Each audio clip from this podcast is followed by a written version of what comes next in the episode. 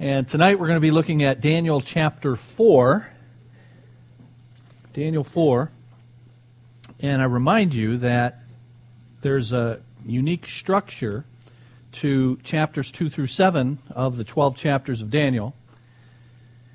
And uh, that structure is that uh, the image of the statue in chapter 2 uh, corresponds to another uh, image of four kingdoms in chapter 7. Chapters 2 and chapter 7 correspond to each other.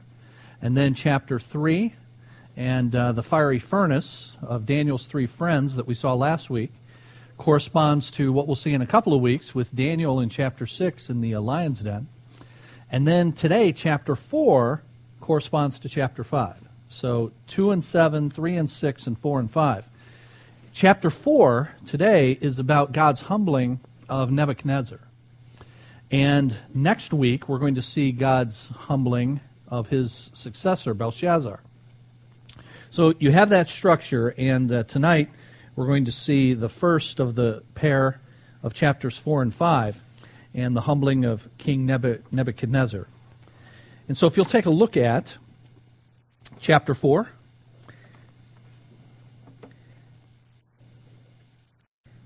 King Nebuchadnezzar to the peoples, nations, and men of every language who live in all the world.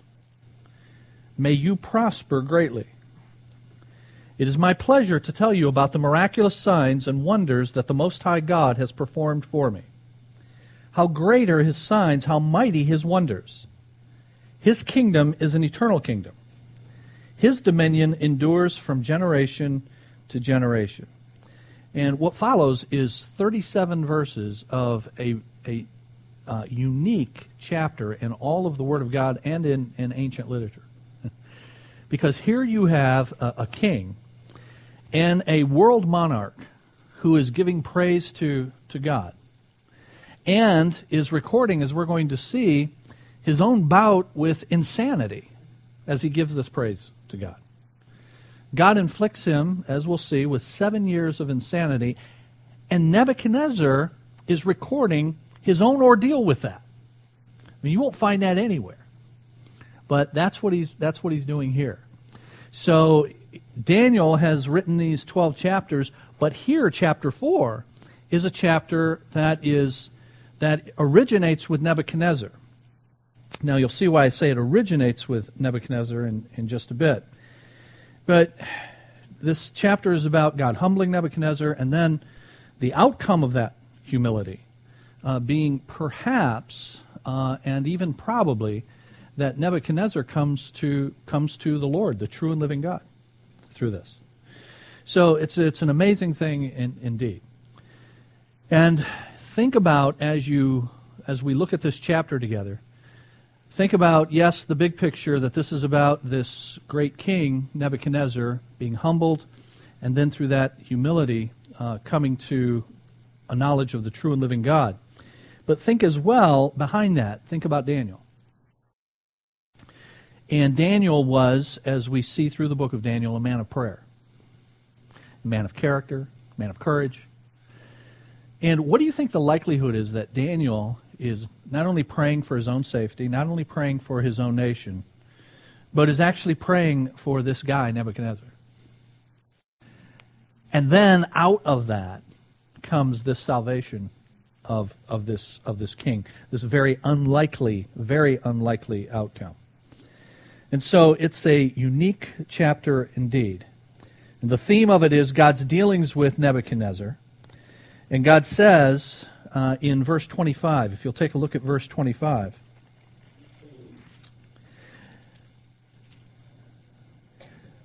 Daniel interprets yet another dream of Nebuchadnezzar. And in verse 25 says, You will be driven away from people, you will live with the wild animals, eat grass like cattle, and be drenched with the dew of heaven. Seven times will pass by for, for you until you acknowledge that the Most High is sovereign over the kingdoms of men and gives them to anyone he wishes. So, this is the theme. This is God showing who's in control and teaching that very personally and directly to Nebuchadnezzar. Nebuchadnezzar then uh, records through either Daniel or uh, some of his scribes what happened with him. And the verses we just read at the beginning are Nebuchadnezzar starting out and saying, Here's my story. Here's what happened. And here's how I came to understand what he says in verse 2. It's my pleasure to tell you about the miraculous signs and wonders that the Most High God has performed for me. And then he goes on to extol him. How great are his signs, mighty his wonders. His kingdom is an eternal kingdom, his dominion endures from generation to, to generation. So that's what this, this chapter is about. It's about this, this king being brought low and uh, and then coming to understand what he starts out with in these first three verses. And behind that is Daniel, and in all likelihood, Daniel praying for this very thing to come come to pass, and it does. Behind this as well, is yes, the might, the sovereignty of God, the prayer and the faith of, of Daniel, but also the bankruptcy of worldly wisdom. The, here is Daniel in Babylon, and this is the seat of higher learning in the then known world. And yet, its king is being brought low. And in the contest between the scholars, the astrologers, the magicians, the diviners, all of those that you see listed in that contest, who is it that comes out? Always, it's, it's Daniel. And so behind this as well is another kind of sub theme that God is weaving into this, this story. Now, it starts out uh, with, it says, King Nebuchadnezzar to the peoples, nations, men of every language who live in all the world. So this is uh, this is authored, though probably not penned, this chapter by Nebuchadnezzar.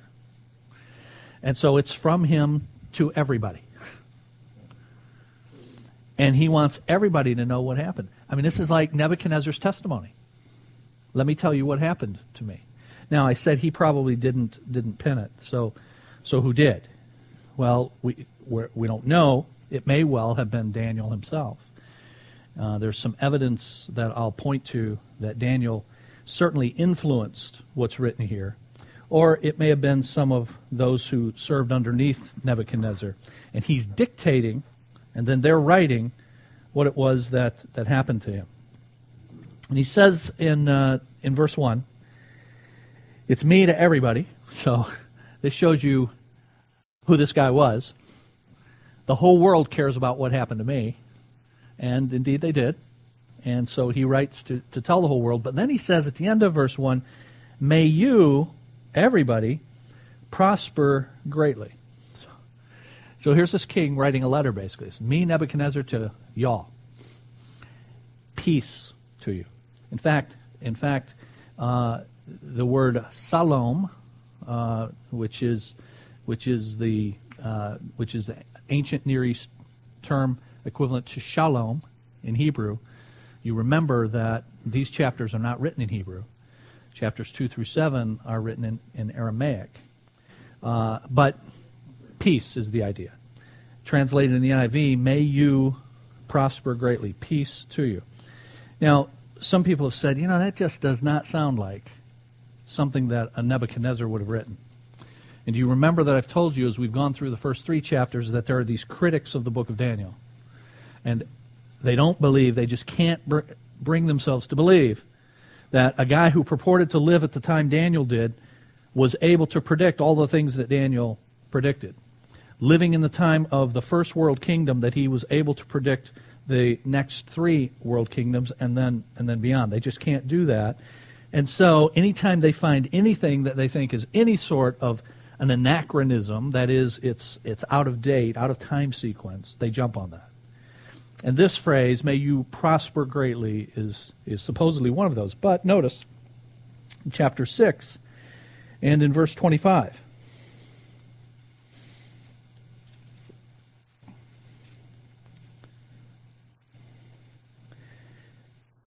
King Darius wrote to all the peoples, nations, and men of every language throughout the land. May you prosper greatly. So these kings are like in the habit of doing this. You know, memo to the world. We want everybody to get the memo. So it's me, the king, to all of you, and saying precisely the same thing, and then issuing this issuing this decree. So that's what you have in, in chapter 4.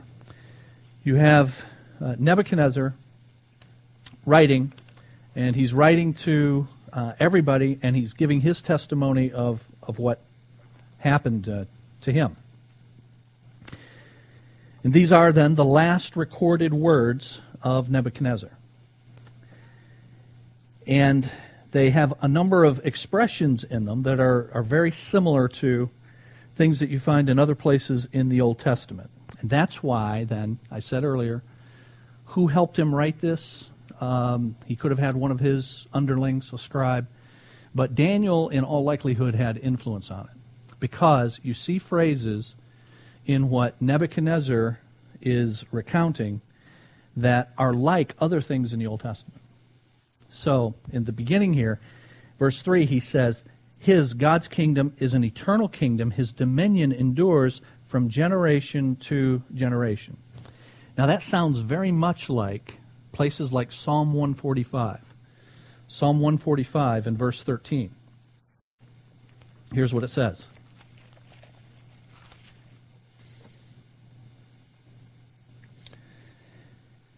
Your kingdom is an everlasting kingdom, and your dominion endures through all generations. Almost identical in Psalm 145 to what Nebuchadnezzar is dictating in Daniel chapter 4. Now, the truth is, this Babylonian king knows nothing about Hebrew scripture, but Daniel does. And so Daniel either wrote that, helped him in the composition, or Daniel's influence in being with Nebuchadnezzar over time is reflected in now the way Nebuchadnezzar is, is talking. And he mentions the signs and wonders, verse 2, that the Most High God has performed for me. If you look at chapter 6 and verse 21,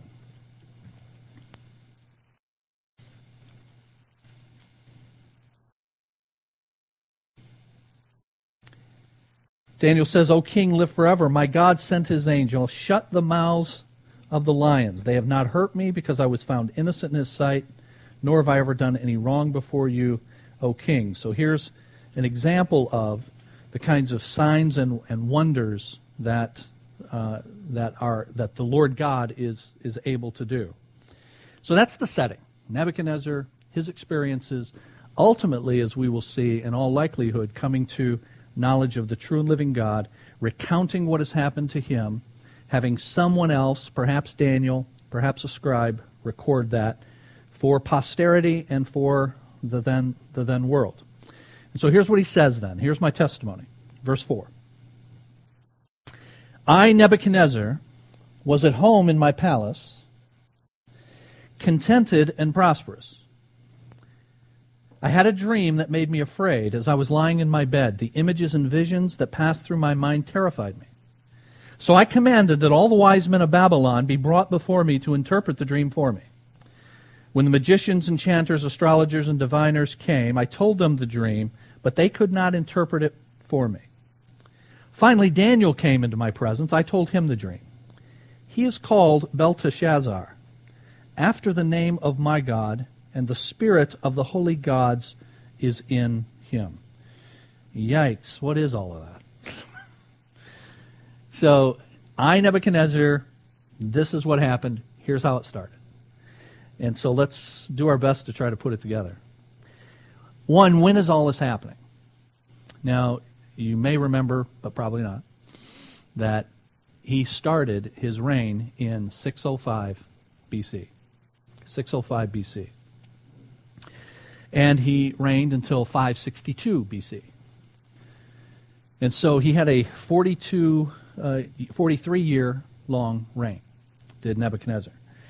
And so, where in that long reign does this happen? Well, it is in all likelihood happening uh, in uh, toward the end of his reign. Now, why do we say that? Because as he goes through this testimony in chapter 4, he talks about all of the stuff that he's been able to accomplish. So as he recounts this, this is happening apparently at the end, toward the end of, of his reign. If you look at verse 30 of chapter 4, he says, Is not this the great Babylon I have built as the royal residence by my mighty power and for the glory of my majesty? Now, again, remember, he's recording what happened to him, and we'll see what happened to him after he utters those words. You don't want to be standing by a dude who says that. okay? Uh, but that's, that's what he says, that's what he recounts. But notice he's talking about all his exploits, all the stuff he was able to do.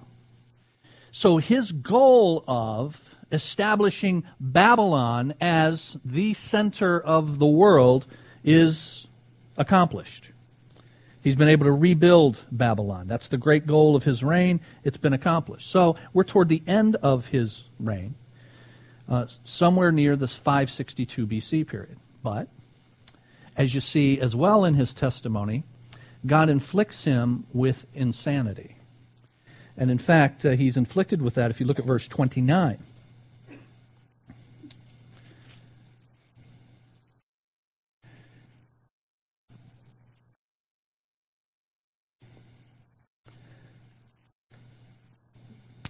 he has this he has this dream 12 months according to verse 29 before God inflicts him. All this happened to King Nebuchadnezzar verse 28.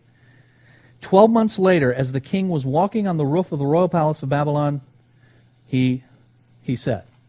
And then this is what uh, this is what ends up happening to him. He ends up being hit with these seven uh, seven years of insanity.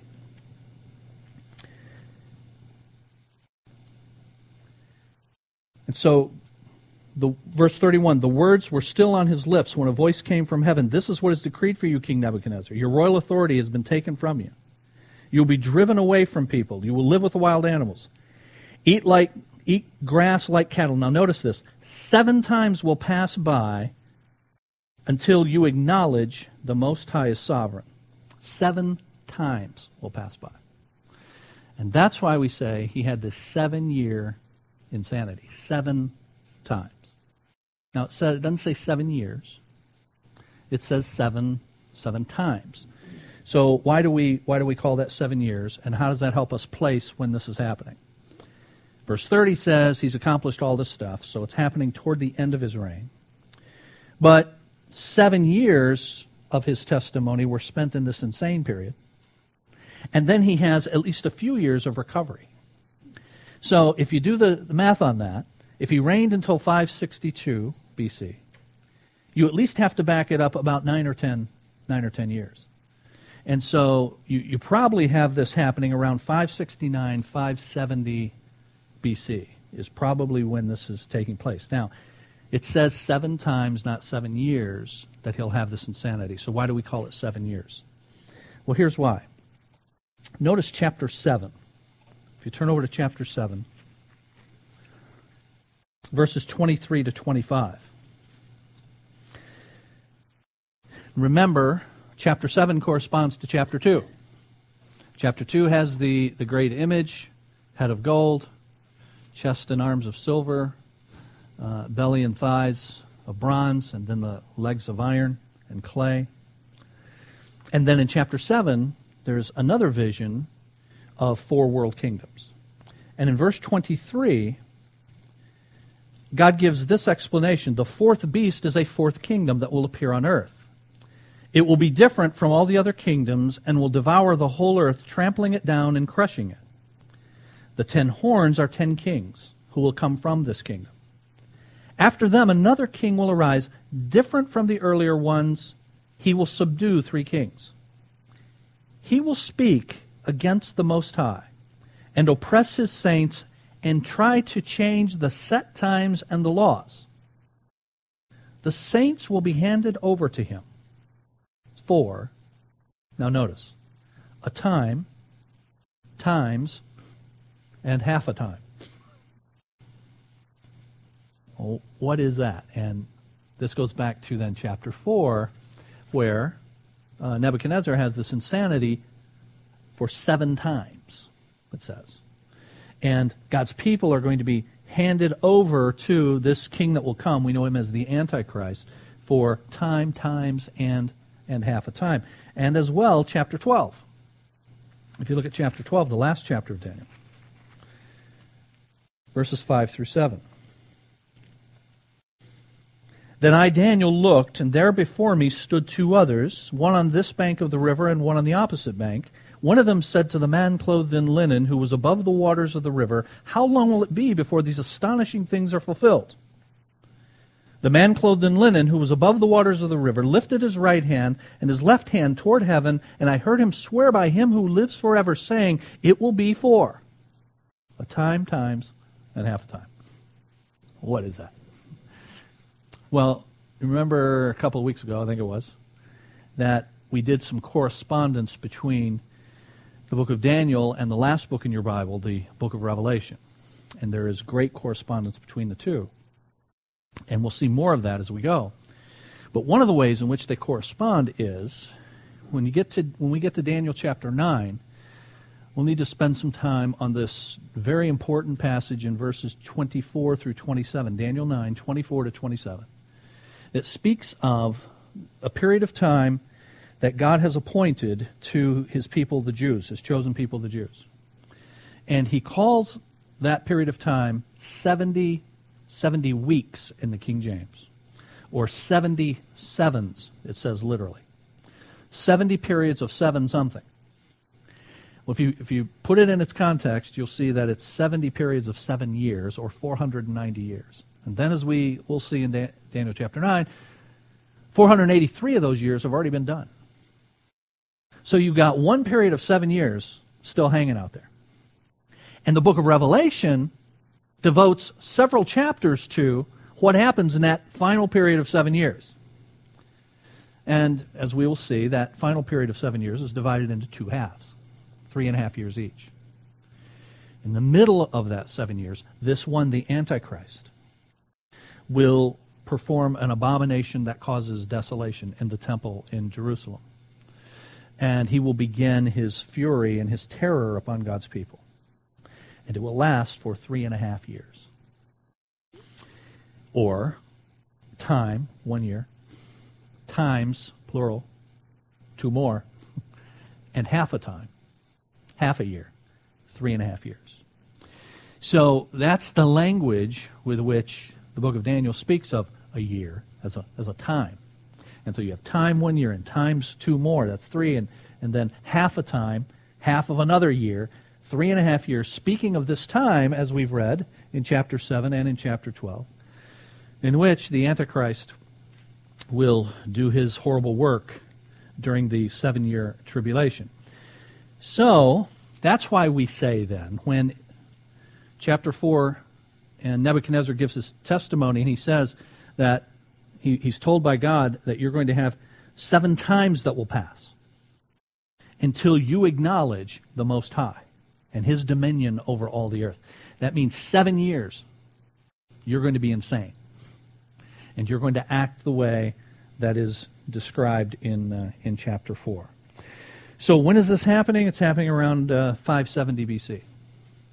You know, eight to ten years out from the end of Nebuchadnezzar's reign. He's looking back.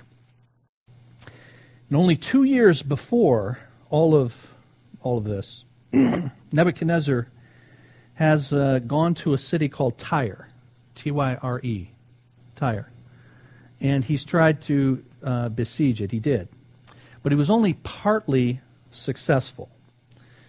And we're going to read that in just a minute.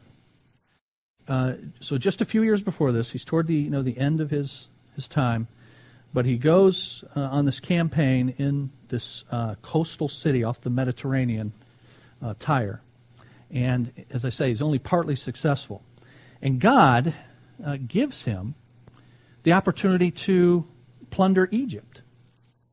And the Bible says after only being partially successful in Tyre, he goes and plunders Egypt. And it's shortly after after that, uh, all of that is happening, that he has this, this dream. So here's a guy toward the end. He's accomplished a bunch of, bunch of stuff in Babylon. He has this great success in Egypt. and then God is going to God is going to humble him. Now, where do, do we learn that he went to Tyre and he went to Egypt? Ezekiel chapter 29. The book just before Daniel. So if you turn to your left a little bit, Ezekiel 29.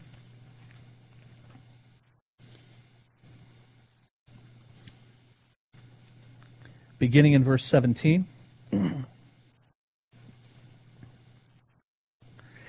In the 27th year, in the first month, on the first day, the word of the Lord came to me Son of man, Nebuchadnezzar, king of Babylon, drove his army in a hard campaign against Tyre. Every head was rubbed bare, every shoulder made raw. Yet he and his army got no reward from the campaign he led against Tyre. Therefore, verse 19, this is what the sovereign Lord says I'm going to give Egypt to Nebuchadnezzar, king of Babylon, and he will carry off its wealth. He will loot and plunder the land as pay for his army. I have given him Egypt as a reward for his efforts because he and his army did it for me, declares the sovereign Lord. Yikes, what? so here's this pagan king and God is saying, You did it for me. Now, what does that tell you about the theme of the book of Daniel? Do you remember we said the theme of the book of Daniel is God's in control of everything, God's sovereign? And that's, again, what's being driven home here, isn't it? I mean, this is what Ezekiel says. And by the way, Ezekiel is written at the time of this Babylonian captivity, uh, as is Daniel. And so he's writing about the career and the exploits of Nebuchadnezzar because he's living at the same time. And yet, here is God using Nebuchadnezzar and using him as his tool. So always remember this, dear friends.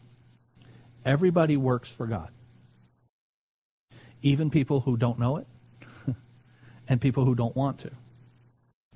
Everybody works for God.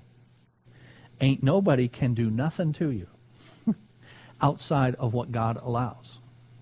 And so God is in control even over people who at this point don't know it and don't want to in the case of in the case of uh, um, Nebuchadnezzar. Take a look at Jeremiah chapter 43. So again, turn to your left a little bit. Jeremiah 43.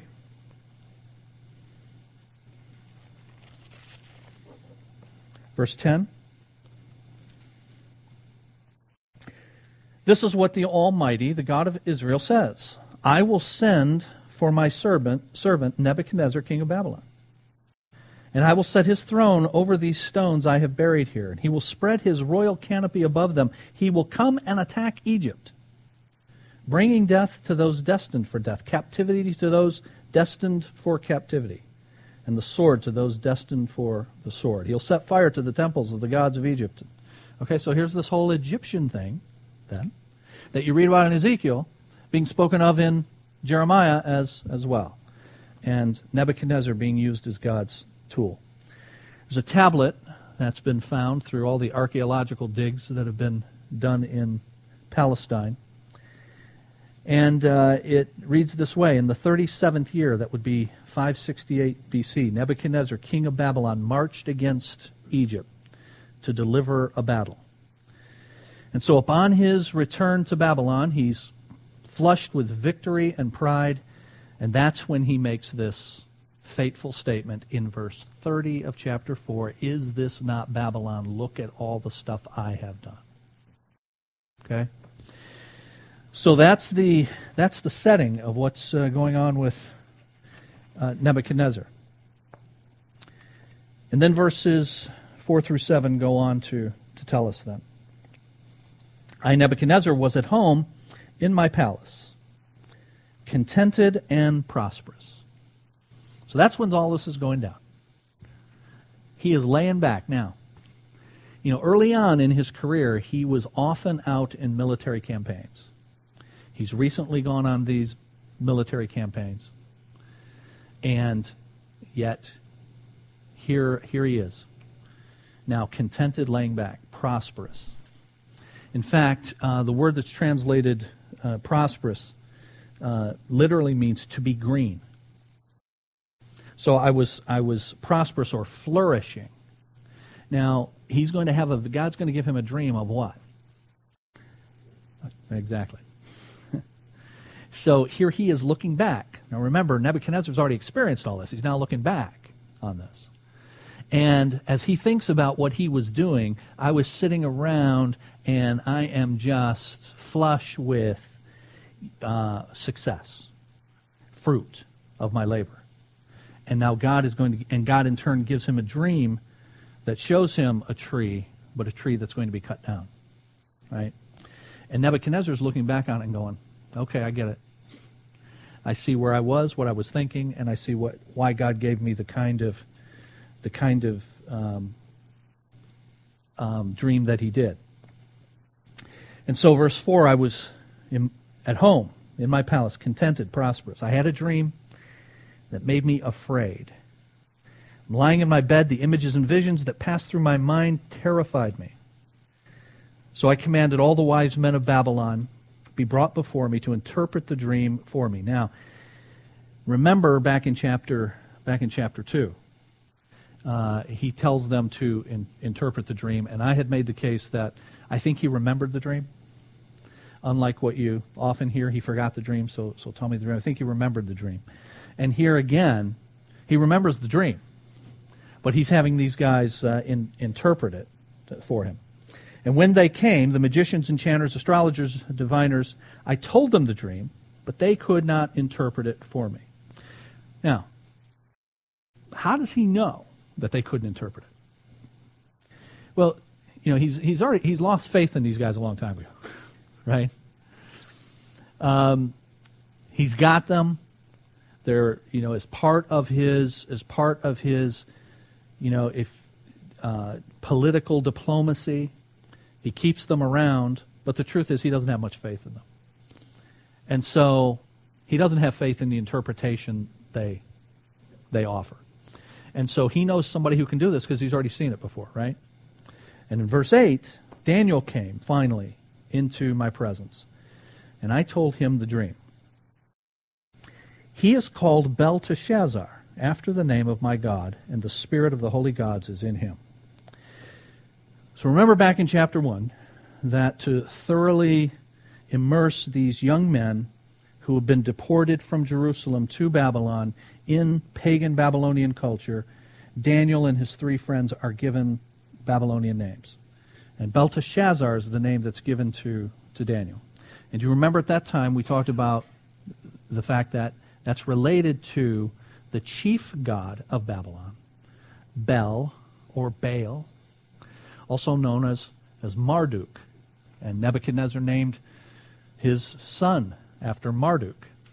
And so he was so devoted to this chief god of, of Babylon. And here is, here is Daniel being called Bel, Belteshazzar. Now, why does, why does Nebuchadnezzar mention this? That Daniel is got this name, uh, Belteshazzar.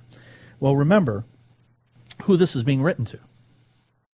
This is being written to everybody This is being written to the to the whole world, and so uh, his Babylonian name is used, and indeed his name is after the name of my God. At that point, at least in the story that Nebuchadnezzar is recounting, his God was indeed uh, Bel. And then he says the spirit of the holy gods uh, is is in him.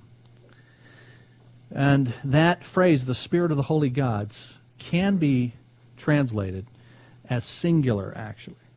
The Spirit of the God, the Holy God. And so it can be, it actually can be translated either plural, gods, or, or God.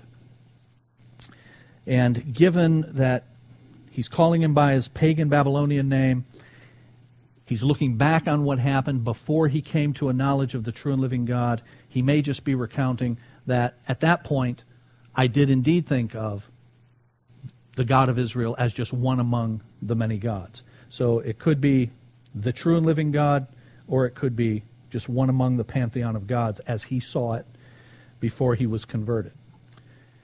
All right, and then verse 9.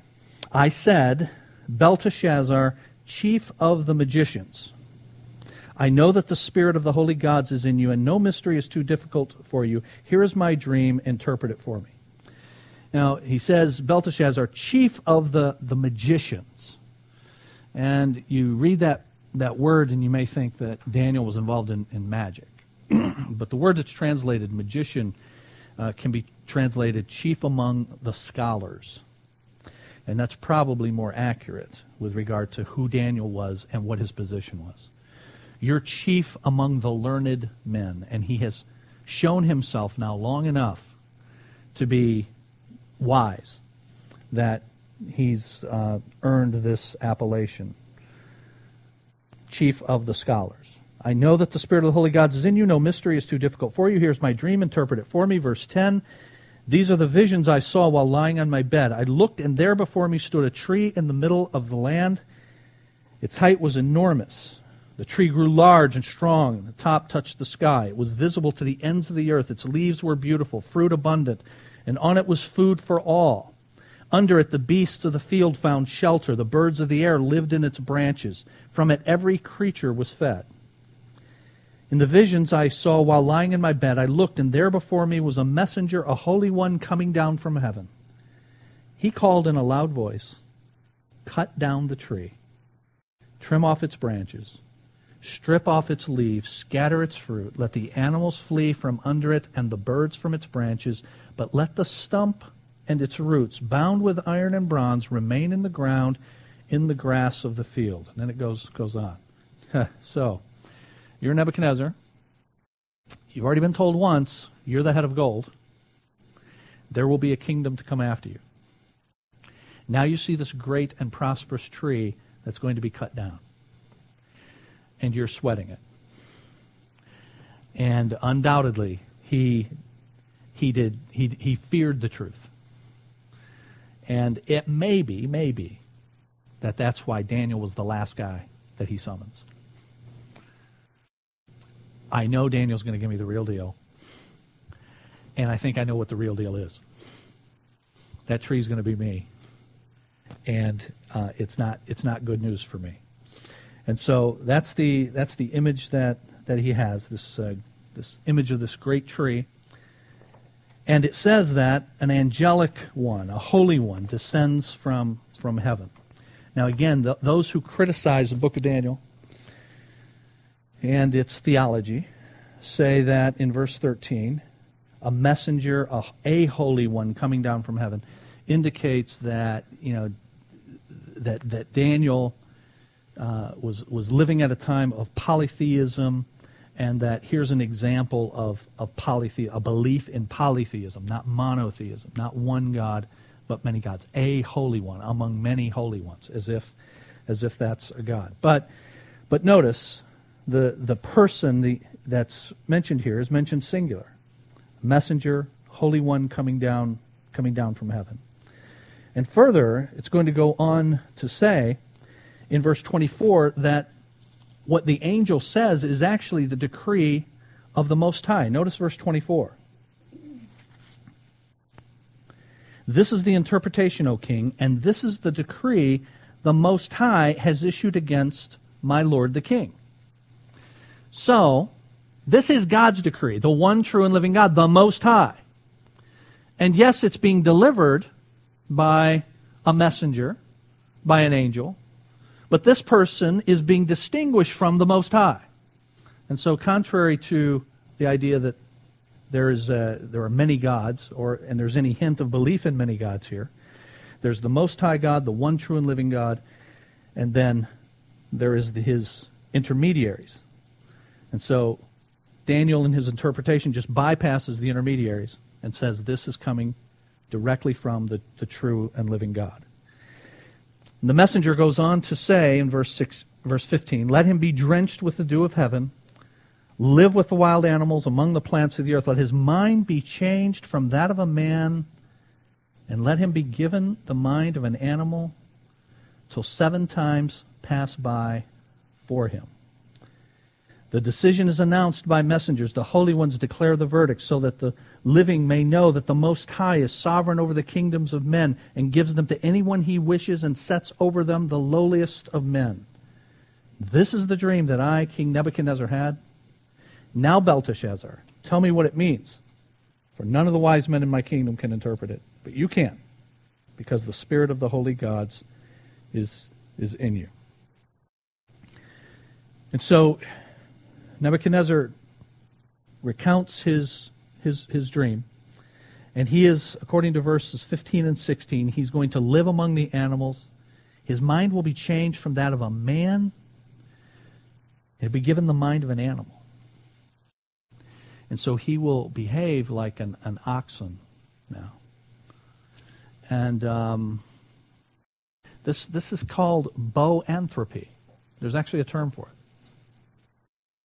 It's a, it's a, it's a very rare thing, but people are sometimes inf- have been infected such that their, their brains uh, behave like a bovine. That's why, that's why bo, and anthropos is, is man, human boanthropy.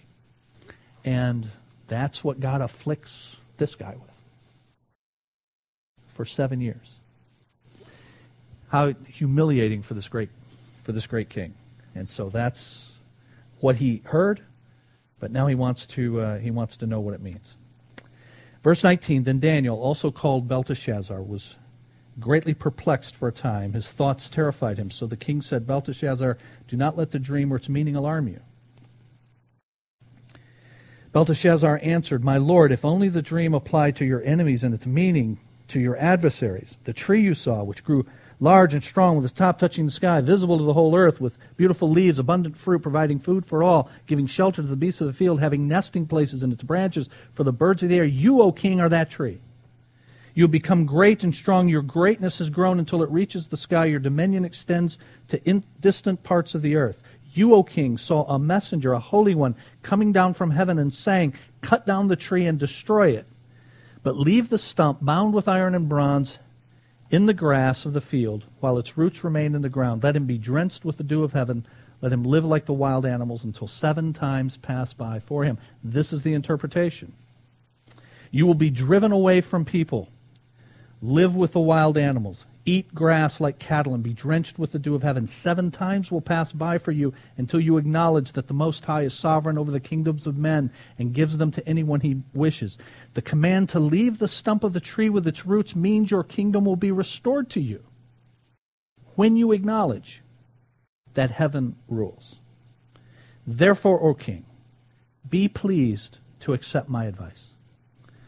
Renounce your sins by doing what is right and your wickedness by being kind to the oppressed. It may be then your prosperity will continue. And then it goes on to talk about what happened. Now, here's Daniel pleading with him Repent. He doesn't. He goes on to have these afflictions uh, given to him, but then ultimately he, he comes back. Now, he makes this, uh, this, this great boast He sees this. Daniel interprets it for him. Daniel pleads with him to repent. He doesn't. And then God enacts what he gave to him in the dream. And verse 28 says, All this happened to King Nebuchadnezzar. Twelve months later, as the king was walking, he said, Is not this the great Babylon I have built as the royal residence by my mighty power and for the glory of my majesty? The words were still on his lips when a voice came from heaven. The words were still on his lips. So God is making very clear why this is happening. And often in Scripture, you have God executing kind of some summary judgment on people, don't you? You all remember uh, in Acts chapter 5? Ananias and Sapphira? And they are giving, while they're giving, their deceptive offering. God kills them. And so God is making clear why this is happening.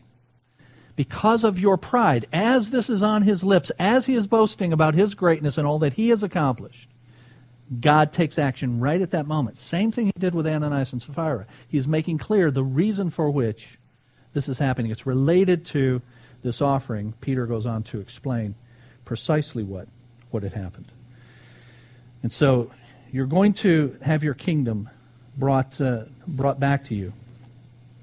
despite the fact that you're a pompous king.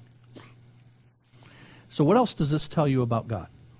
I mean, we see very clearly, as, as is the theme of Daniel, God is sovereign over everyone. Everybody works for God. Even Nebuchadnezzar is called his servant, all that. But what else do you see here? What about the grace of God? This pompous king is going to have his kingdom restored to him. God's going to teach him this lesson over the seven year period, but he's going to restore this to him. Not only restore this to him, but bring him to a knowledge of, of himself through this as well. And so, friends, as you read through Scripture and you read through the narratives, the stories of Scripture, you will find God often dealing severely with sinful people. But always, always look, because it's there to be found, the grace of God, despite the rebelliousness and the pride and the pomp and the sinfulness of, of people. Now, Nebuchadnezzar says, Is this not Babylon, you know, that I built, and boasts about how great it is? I want to take some time to talk about the fact that he is not blowing smoke when he talks about how great Babylon is. Babylon was truly great. Babylon was almost unbelievable in its majesty, in its glory. I'm going to talk about some of what comprised Babylon. But so great was the kingdom of Nebuchadnezzar and the glory days of Babylon. Did you all know that Saddam Hussein, who eh, you know, lived in the area that is Babylon, Iraq, modern day Iraq, that you know he and his people so yearn for the glory days of Nebuchadnezzar that he actually had coins minted with Nebuchadnezzar's image on them. Saddam Hussein did that. And, the, and, and what he promoted to the Iraqi people is we are going to restore the greatness of Nebuchadnezzar. It, truly great. And just think about some of what comprised Babylon. There have been archaeological digs, uh, German archaeologists from 1899 to 1917, 18 year, 19 year period. Uh, recovered much of the ruins of Nebuchadnezzar's Babylon. And here's some of what was found. The city was protected by a system of double walls, the outer line extending 10 miles around. The double walls were each 25 feet thick, with 40 feet in between them. So you've got 90 feet total, 40 feet in between, 25 feet thick for each of these walls. They had a total of 260 towers along these walls that were 160 feet apart. Through the center of the city, for two thirds of a mile, there was a 70 foot wide uh, street called the Procession Street. It had walls decorated with enameled bricks showing 120 lions, 575 dragons, and bulls arranged in alternate rows.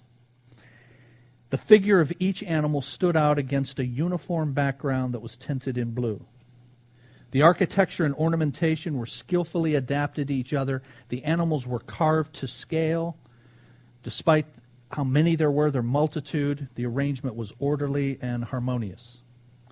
At the northern end of this procession street was a famous gate called the Ishtar Gate, 35 feet high, decorated with 557 animals in bright colors against glazed blue background.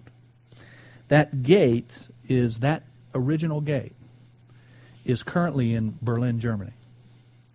And there's an exact replica of that gate uh, at the uh, University of Chicago as well. The city was dominated by a seven story stepped pyramid. It was 288 feet high. It was known as the Tower of Babylon. Nearly, now hear this, nearly 60 million fired bricks were used to construct this tower. And on top of it, on top of this 200, seven stories, 288 feet, on top of it is the Temple of Marduk and that contained a solid gold statue of Marduk that weighed 52,000 pounds. At the north end of the city, near this Ishtar gate, was Nebuchadnezzar's palace. His throne room was 171 by 56 feet. It had a triple gateway, richly decorated facade with glazed bricks.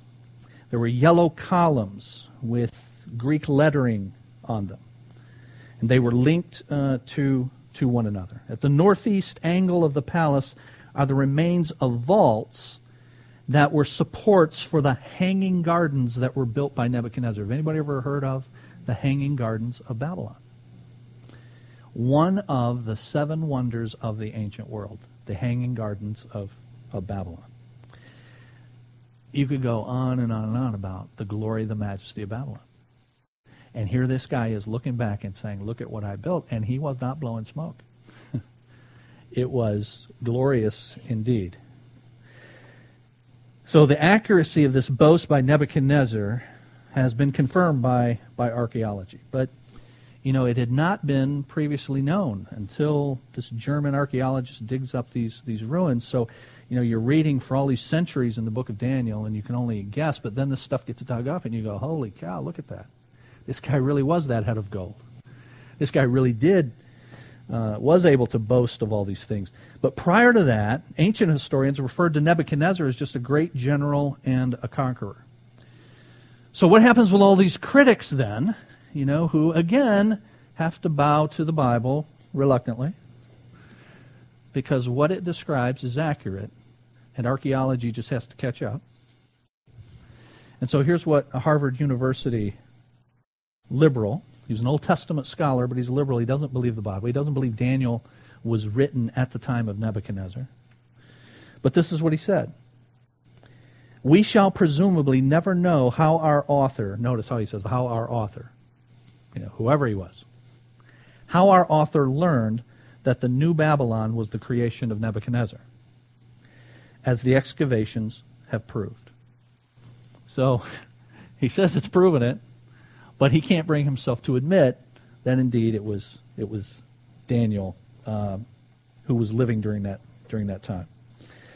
So God brings all this to pass upon Nebuchadnezzar. He has this seven years of insanity, but then, as God promised in His grace, Nebuchadnezzar is restored. Verse 34. At the end of that time, I, Nebuchadnezzar, raised my eyes toward heaven and my sanity was restored. And then I praised the Most High. I honored and glorified him who lives forever. His dominion is an eternal dominion. His kingdom endures from generation to generation. Do you remember how this thing started? He says, This is my testimony about how I came to believe that. Now he gives you all the stuff that happened in between. And now he's repeating that again. All the peoples of the earth are regarded as nothing. He does as he pleases with the powers of heaven and the peoples of earth. No one can hold back his hand or say to him, What have you done? At the same time that my sanity was restored, my honor and splendor was re- were returned to me for the glory of my kingdom. My advisers and nobles sought me out, and I was restored to my throne and became even greater than before. Now, my advisors and nobles, they sought me out, implying that they hadn't been seeking him out for obvious reasons. I mean, he'd, he'd lost it completely, right? He's gone for seven years. So, who's running the show during those seven years, do you think? Think about this. There is one guy in the kingdom who knows how long this is going to last, and it's Daniel. And so Daniel bides his time, does his thing. He's the one guy in the kingdom who knows exactly how, how long this is, this is going to, to last. And so Daniel his, runs the show, keeps it in place for Nebuchadnezzar until God fulfills what he has said and, and restores him. And then verse 37 Now I, Nebuchadnezzar, praise and exalt and glorify the King of heaven, because everything he does is right and all his ways are just. And those who walk in pride, he is able to humble. Wow, what, a, what an unbelievable story. So, what happened then with Nebuchadnezzar? Well, you know, after going back and forth and looking at what he says, it looks like God brought him to a true knowledge of who the true and living God is, and did a and did a work in his a work in his heart. I mean, he acknowledges that he's on the throne because of an absolutely sovereign God. And he admits that this divine favor from God is completely undeserved. Verse 35. All the people of the earth are regarded as nothing. God doesn't have to have to do this for me. That's quite a change from this guy, isn't it? And his pomposity. And then in verse 37, he talks about praising and exalting and honoring God. And he shows then some fruit of having been changed for the remaining few years of his, his life. And then Daniel goes on to speak about uh, this, about Nebuchadnezzar. Again, in, in chapter 7, remember, chapter 2 talks about the four world kingdoms and the statue. Chapter 7 is going to do that as well. And so Daniel speaks of, of Babylon again. And Daniel speaks of it, him, as a lion with wings of eagle, of an eagle, who were, quote, made to stand on two feet like a man. A human mind also was given to it. it it's a description of a complete transformation of Nebuchadnezzar's nature. And so John Walvoord, and I'll end with that, John Walvoord says this Nebuchadnezzar reaches a new spiritual perspicacity. Here's the irony of that word it means clear. Nothing like an unclear word to, for clear, right? But he reaches a new spiritual clarity. Prior to his experience of insanity, his confessions were those of a pagan whose polytheism permitted the addition of new gods. And so, back in chapter 2 and chapter 3, remember the God of Israel is just one among the many, many gods. Now Nebuchadnezzar apparently worships the King of heaven only. For this reason, his autobiography is truly remarkable and reflects the fruitfulness of Daniel's influence upon him and probably of Daniel's daily prayers for him. Certainly, God is no respecter of persons and can save the high and mighty in this world as well as the lowly. Let's remember that. And let's remember that as we pray for kings and all those in authority. 1 Timothy chapter 2. Even those kings and those in authority you don't like and didn't vote for. Right? Let's be dismissed in prayer. Father, we thank you for this wonderful demonstration of your power and your might, your sovereignty over your world.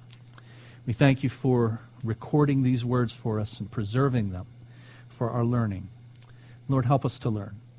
Everybody works for God. Help us, therefore, to not fear.